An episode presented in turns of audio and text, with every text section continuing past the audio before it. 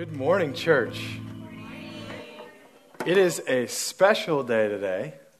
It is July 23rd. It is the 23rd birthday of my sweet Mama Rose, who's in town. Uh, happy birthday, Mama. 67 today. Happy birthday, Mama. And if you're if you're visiting like my mom, I want to say thank you for joining us. My name is Peter. I serve as the lead pastor of the Springs. Uh, we're going to carry on today in our series, The Unshakables. We're talking about how you can be shaken by all of life's troubles and yet still remain unshakable at the level of your faith. Uh, today, we're going to talk about unshakable prayer. I'm going to ask you to stand to your feet with me to honor God's word. We're going to jump right to the gospel account of Luke, uh, chapter 11, starting in verse 1. Now, Jesus was praying in a certain place. And when he finished, one of his disciples said to him, Lord, teach us to pray, as John the Baptist also taught his disciples. And he said to them, When you pray, say, Father, hallowed be thy name, your name. Your kingdom come. Give us each day our daily bread, and forgive us our sins for we ourselves forgive everyone who is indebted to us, and lead us not into temptation.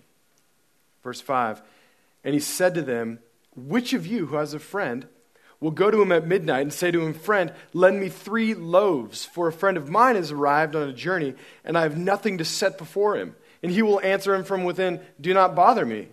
For now the door is shut, and my children are with me in bed. I cannot get, get up to give you anything. I tell you, though he will not get up and give him anything because he's his friend, yet because of his impudence, he will rise and give him whatever he needs. And I tell you, ask and it will be given to you. Seek and you will find. Knock and the door will be opened unto you. For everyone who asks receives, everyone who seeks finds, and to the one who knocks it will be opened. What father among you? If his son asks for a fish, well, instead of a fish, give him a serpent. Or if he asks for an egg, we'll give him a scorpion. If you then, who are evil, know how to give good things to your children, how much more the Heavenly Father will He give the Holy Spirit to those who ask Him? The word of the Lord. Thanks be to God. Y'all can be seated as we pray. Jesus, please add a special supernatural blessing to the reading of your word. And we earnestly ask you, just like your disciples asked you almost 2,000 years ago, teach us to pray. Transform us today beyond my words or my thoughts. Transform us at the level of our praying. Amen. Amen. Now, if you're tracking with us in the Purple Book, and I hope that you are. Uh, it's our Bible Foundations workbook that tracks with our sermon series all summer. Uh, if you're tracking with us, then you'll see that uh, due up this next week is chapter 8 on prayer and worship. Now, today, I'm really only going to share a message about prayer aside from my little three or four minute rant about worship that I'm about to give everyone worships.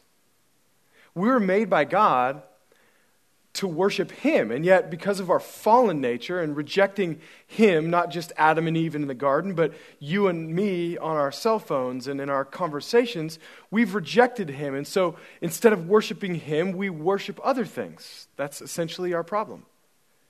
Things like careers and spouses and leisure and sex and personal ambition or social media affirmation.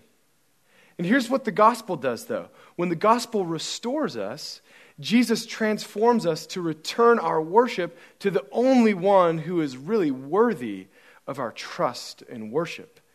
And that is the glorious God that's revealed in this Bible. The gospel of Jesus turns us to be Christ worshipers. Now, the worship team isn't just the people on microphones up here. The worship team is the whole congregation, those of us who've been transformed by the gospel of Jesus. Not just the people up front. The people up front aren't performing, they're just leading the worship team in praise and worship to God. All of us are on the worship team. Now, if you've noticed the last few services, and especially today, I turned the speakers down just a little bit. But listen, I turned them down so that you will turn up. Here's the thing Psalm 47 says that we are to clap our hands. It commands us clap your hands, all ye people. And it says, shout to God joyous sounds of acclamation. It commands us to make noise. And if you grew up in certain Catholic or Baptist backgrounds like me, you get a little nervous, but it's glorious. Why do we, why do we need to make noise like that? Well, I think part of it has to do with when Jesus says, He who is forgiven much loves much. Now, that's why my worship is and should be really loud. Because I've been forgiven super duper much. And it would be non cohesive and confusing for me to not make a lot of noise, and the same for you. God forbid that we make more noise when we're watching our favorite sports team or listening to our favorite band. Now, it, let me help you for a second, too. If, if church is a struggle for you because you're worried about people judging you, which we do in church, unfortunately, if you just are worried about how other people think you sound or look in church, let me just say something that's going to be really helpful. That other person that you might think is noticing you is too insecure about you noticing them. So all of our self consciousness cancels each other out. And we can be God conscious. And we can make noise to the one who's worthy of it. And we can hashtag turn up. Hashtag worship. That's all I have to say. Now, I want to spend most of my time talking about prayer and really teaching through the passage we've just read. The passage starts with this. Now, when Jesus was praying in a certain place, he finished. And one of his disciples asked him, How do you pray? Teach us to pray something about the way Jesus prayed caused those who were around him, and by the way, some of which had extensive religious training, so it's not like they knew nothing, caused them to nonetheless scrap everything they knew about prayer and say, Jesus, teach me to pray. Have you ever been praying with someone and had that feeling like, man, there's something I'm missing that that person has? like thought something like, "Man, I I'm missing a connection that they have with God." Well, that's what Jesus' disciples were thinking. They knew that Jesus had a mysteriously deep connection and they wanted it. And I think, nonetheless, that they really just still sold themselves short. I think they were, when they were asking him to teach them to pray, I think they were probably just asking him to, you know, show, show us a few tricks that make us better. And here's why. When they reference John the Baptist, John the Baptist, from what we know, uh, taught perfunctory prayers, planned prayers, uh, which can be very powerful, but they were asking in the context of what they knew. And Jesus was gracious enough to give them a prayer, but he also wanted to teach them and just blow their paradigm for how to pray and what prayer is. Uh, y'all have heard that saying give a man a fish and you feed him for a day but teach a man to fish and he'll be negligent in his marriage. No. Uh, just want to just make sure you're still with me. Teach a man to fish and feed him for a lifetime. Well, see, here's what Jesus was doing. He was not only giving them a prayer, the best prayer, right? But he was teaching us how to pray, number two. And thirdly, he leaves us with the secret of perfect prayer, which he really refers to at the end of our passage. And those three steps are how I want to organize how I teach through what we just read. Now, verse, verse 2, his response when they asked him to teach him how to pray, he says, When you pray. Now let's stop there for a second. He's assuming we're praying. And if we're going to be honest with ourselves, some of, it, some of us just aren't. And this can be super helpful if you're like me.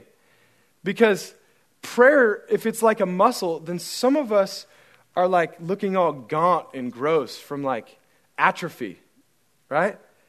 But here's the thing muscles can be strengthened, right? So he's assuming when you pray, say this. So we should pray. And if you pray a lot already and your muscles are looking good, well, you still need to be strong too. Now, before we get to just what Jesus taught them for a second, let me just simply say something about Luke 11 and prayer in general that I think can help to simplify our paradigm for what prayer is. Because if you're like me, we can easily complicate everything, including prayer, right? I've heard someone say before this verbatim prayer is communication with God, it's two way. So you also you don't need to just talk, you need to shut up and listen. Now, I think that that was well meaning when I heard this person say that, but a little bit misguided. And I'll explain that. I think it's good to communicate with God. And I think for me, communicating with God and all communication, I need to shut up and listen. But you don't have to change the definition of what prayer is to make your point. Here's what I mean God communicates with us, absolutely. But God doesn't pray to us. That's something different than prayer. God communicates to us through things like revelation, uh, illumination of Scripture, and prophecy. And so it's good for us to shut up and listen. And we listen by fasting and by meditating on God's word as opposed to meditating on nothing. Don't meditate on nothing. You meditate on God's word. That's important. Sometimes we just need to, to engage in elongated moments of remaining in His presence with silent coherence, meditating on His word. That's good. He communicates to us. We need to shut up and listen. And we communicate back to Him through things like praise, worship, acclamation, thanksgiving, and prayer. And so I think it's perfectly appropriate to say, from my understanding, that prayer is simply talking to God. Talking to God. That's what prayer is. And Jesus simplifies it even further here in Luke 11. He simplifies it to prayer is just asking God for stuff. Now, based on how he teaches us to do that and what he teaches us about prayer afterwards, it's going to help us to know how we ask God for stuff, and particularly what stuff to ask for, because when we do that, it's really the key to a vibrant prayer life. So here we go. When we unpack this prayer that he gives, uh, you'll notice four things that Jesus teaches us to pray for. Four things preeminence, provision, pardon, and preservation. I, I like to uh, have consonants that uh, alliterate, I think is the word. What is it? Okay, gotta say it right. Thank you. Four P's. First, preeminence. He teaches us to pray.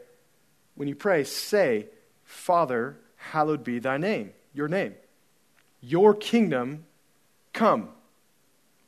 The first thing on our prayer list should be God's preeminence over all the other things we're about to pray, right?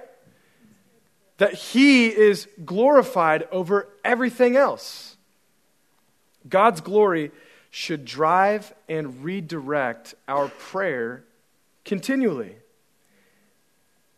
In fact, the more you pray into and meditate on the greatness of God, the very real, palpable greatness of God, the less great and big your worries and fears will seem in contrast.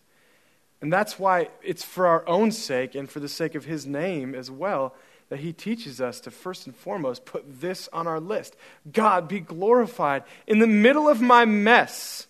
God, in fact, deliver me from this mess, but in everything, first and foremost, be glorified in it.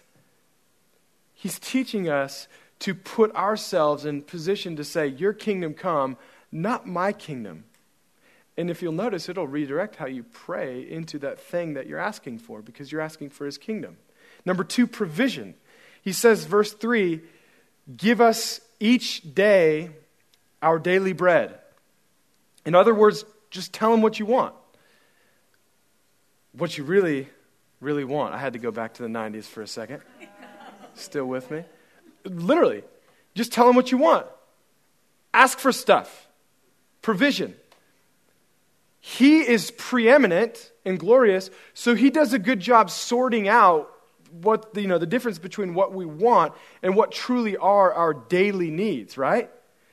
He doesn't actually put the burden on us necessarily to sort that out, to have the perfect prayers. Just tell him what you want. And because you're praying to a preeminent God, He provides for you something better than what you want. It's what you need, which is your greatest want. He's preeminent and He likes to provide. He's a provider. Number three, pardon. Verse 4 says, And forgive us our sins, for we ourselves forgive everyone who is indebted to us. Confessing our sins out loud to God and, and to others for that matter has this powerful liberating effect. Like saying it out loud and confessing it to God, it disarms the power of the accuser who tries to weigh us down with guilt on the inside. And when we confess it out loud, it reminds us of what Jesus has done. Jesus has paid the price to be our substitute, to pay the price to pardon, to forgive our sins once and forevermore. He doesn't have to keep doing anything else. It's, it's all paid for. But we have to continuously ask Him to forgive our, our sins simply because we have to realign with ourselves all the time with what He's already paid for and to refocus and to walk in new freedom. And the other thing we need to do is the people that sin against us. Anyone got sinned against this week? Okay? Some of us, and then the rest of us are kind of lying. Looking peripheral. When we ask God to forgive us all the time, we're, we're reminded of the context of compared to how He forgives us, how can I hold a debt over this person in my life? It helps us. So, number four, finally, preservation. Last thing he teaches us to pray is for preservation, our own preservation. He says to, to pray, Father, lead us not into temptation if you think you can make it in your life and in your faith in Jesus all in your own strength, then let me just tell you, you're setting yourself up for an imminent fall. And I don't say that so that you can be paranoid. I don't think that we need to be paranoid about falling to temptation, but we need to have our guard up. And more importantly, we need to regularly ask God to help us with his preeminent power to preserve us over the temptations that come our way every day. The key to an unshakable life is to seek the preserving power of the unshakable God all the time. And if you don't know that you need it, you'll be reminded that you need it by life. And you'll be put in a position to say, okay, God, lead me not into temptation. Preeminence provision, pardon, preservation. Do you want to pray like Jesus? Talk to God. Ask Him for stuff. Ask Him for this stuff. Follow this pattern in prayer and watch how God transforms not only your prayer, but your life.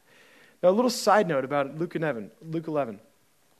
You'll notice that this prayer, when compared to Matthew 6, is similar but different, right? Anyone ever notice that? The Lord's Prayer seems a little different. I've heard people say, point out discrepancies like this and say things like, see, it's different. See, the Bible contradicts itself. And I just want to, you know, slow down for a second. I have a real simple, crazy answer to this big so called contradiction conundrum that's going to be a real simple thought. Perhaps the different gospel writers taught Jesus uh, saying things a little differently sometimes because Jesus said things a little differently sometimes. After three years of teaching on prayer, more than once, I assume, he probably taught it in different ways with different variants, but he taught the same message. In fact, the four basic principles are in Matthew 6.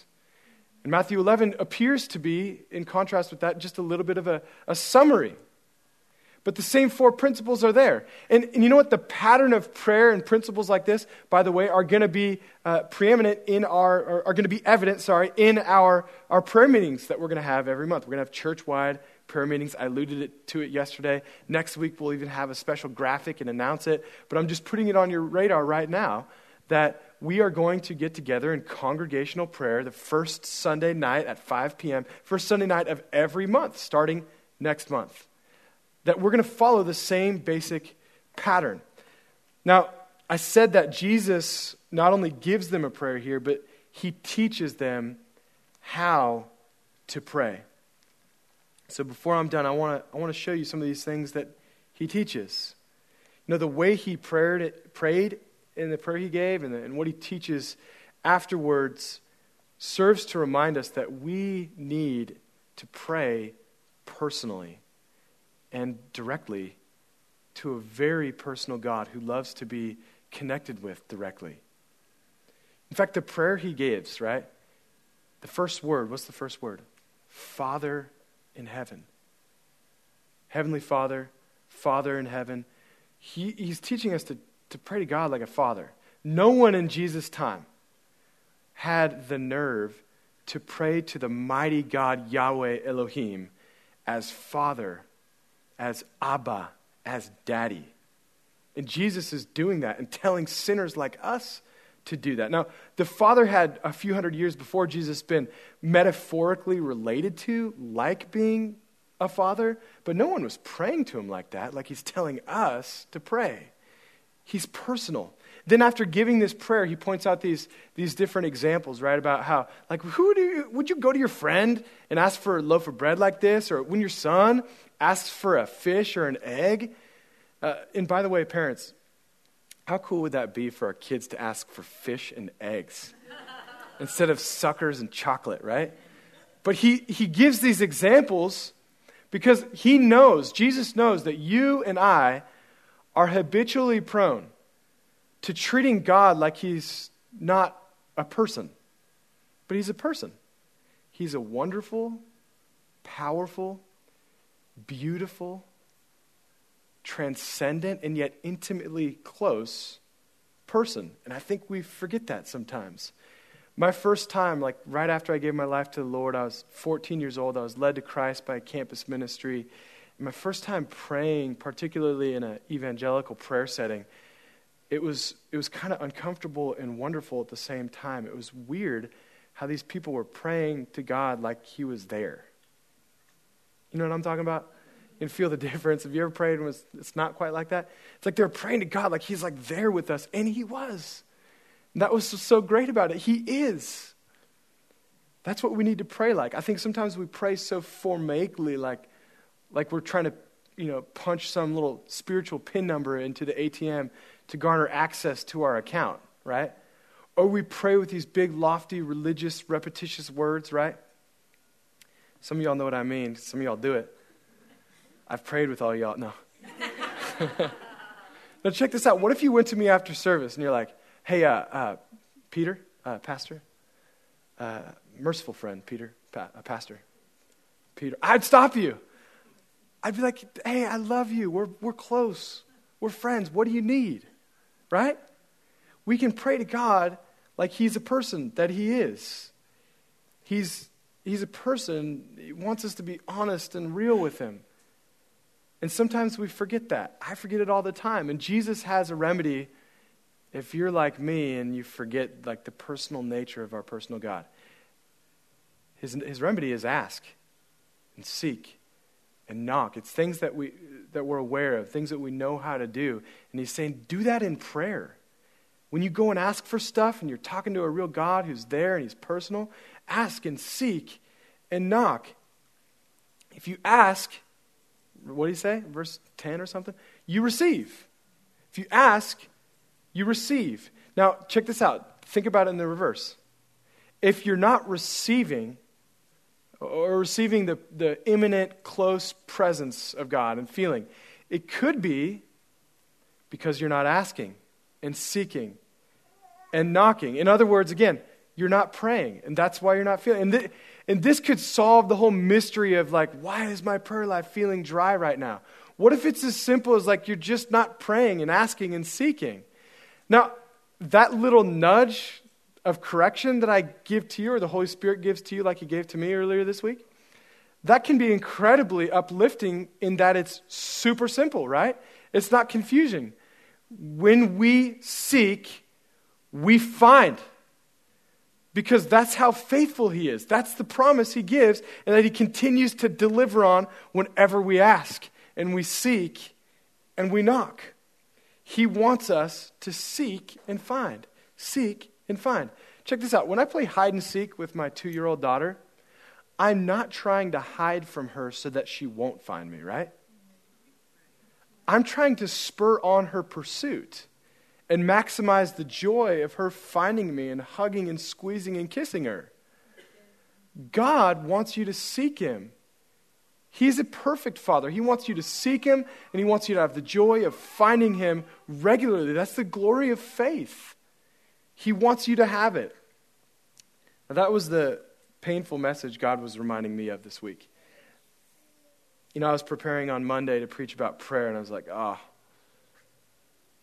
I am the last person who should be preaching about this right now, God. And I was like, God, what's the deal? Help me solve the riddle of why I'm just not really feeling like the prayer thing right now, right?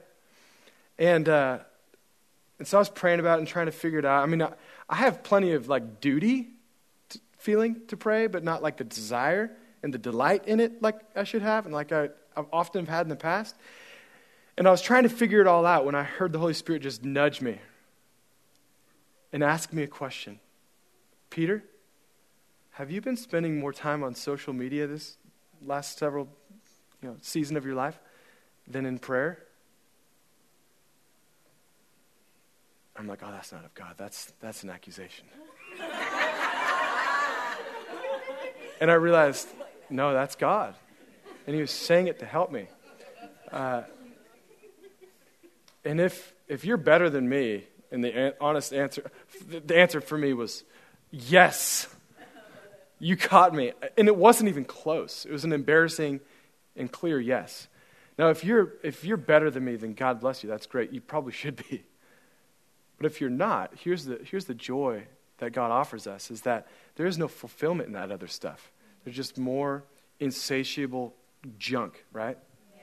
But there's joy and fulfillment in God's presence. So if you just don't feel like praying, then it's a perfect time to pray. If you need to just take this rectangle and just throw it through the window, um, or just p- place it down, then do it and pray. And here's why you should just pray anyway. Because nothing cures a lack of desire to pray like praying. And it's no mystery. It's because He's really good. He really is. He is powerful and wonderful. He's good. In His presence, there is fullness of joy. Not thinking about maybe entering into His presence. In His presence, there's a fullness of joy. He's a real person, and He's really wonderful last fall I was super busy with like super important church stuff, which is a that's a problem with my devotional life is I think my professional life is so important to God, and He's more interested in the first. I was so busy with stuff, and uh, one Thursday I, I, was working here at the church, and I felt this nudge to drop what I was doing and go out the back door and visit our friend Lisa, who was sick at the time, a member in our church, and just spend time with her. And I and I rejected it because I had stuff to do, and then a few minutes later I felt it again, and I begrudgingly opened the door and went out back. And right when I opened the door, there's, there's Lisa sitting in the little smoking patio. Um, and the crazy thing is, she doesn't smoke. She was just out there ministering to her friends.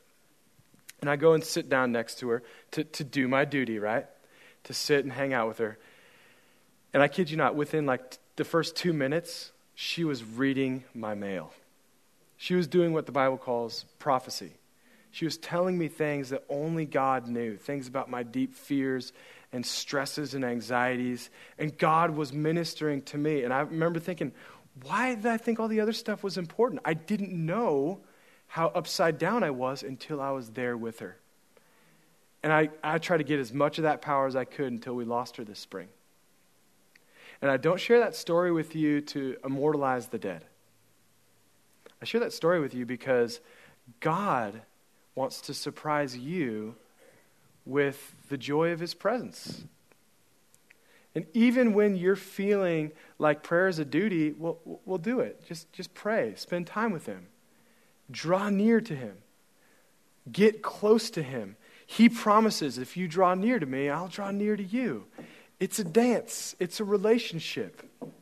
Now, the disciples asked for a prayer, and Jesus gave them one, but then he went a step further in teaching them how to pray. And finally, Jesus revealed the secret of eternal, perfect prayer. Verse 13 If you then who are evil know how to give good gifts to your children, how much more will the Heavenly Father give the Holy Spirit to those who ask Him? That's the secret revealed. He gives the Spirit.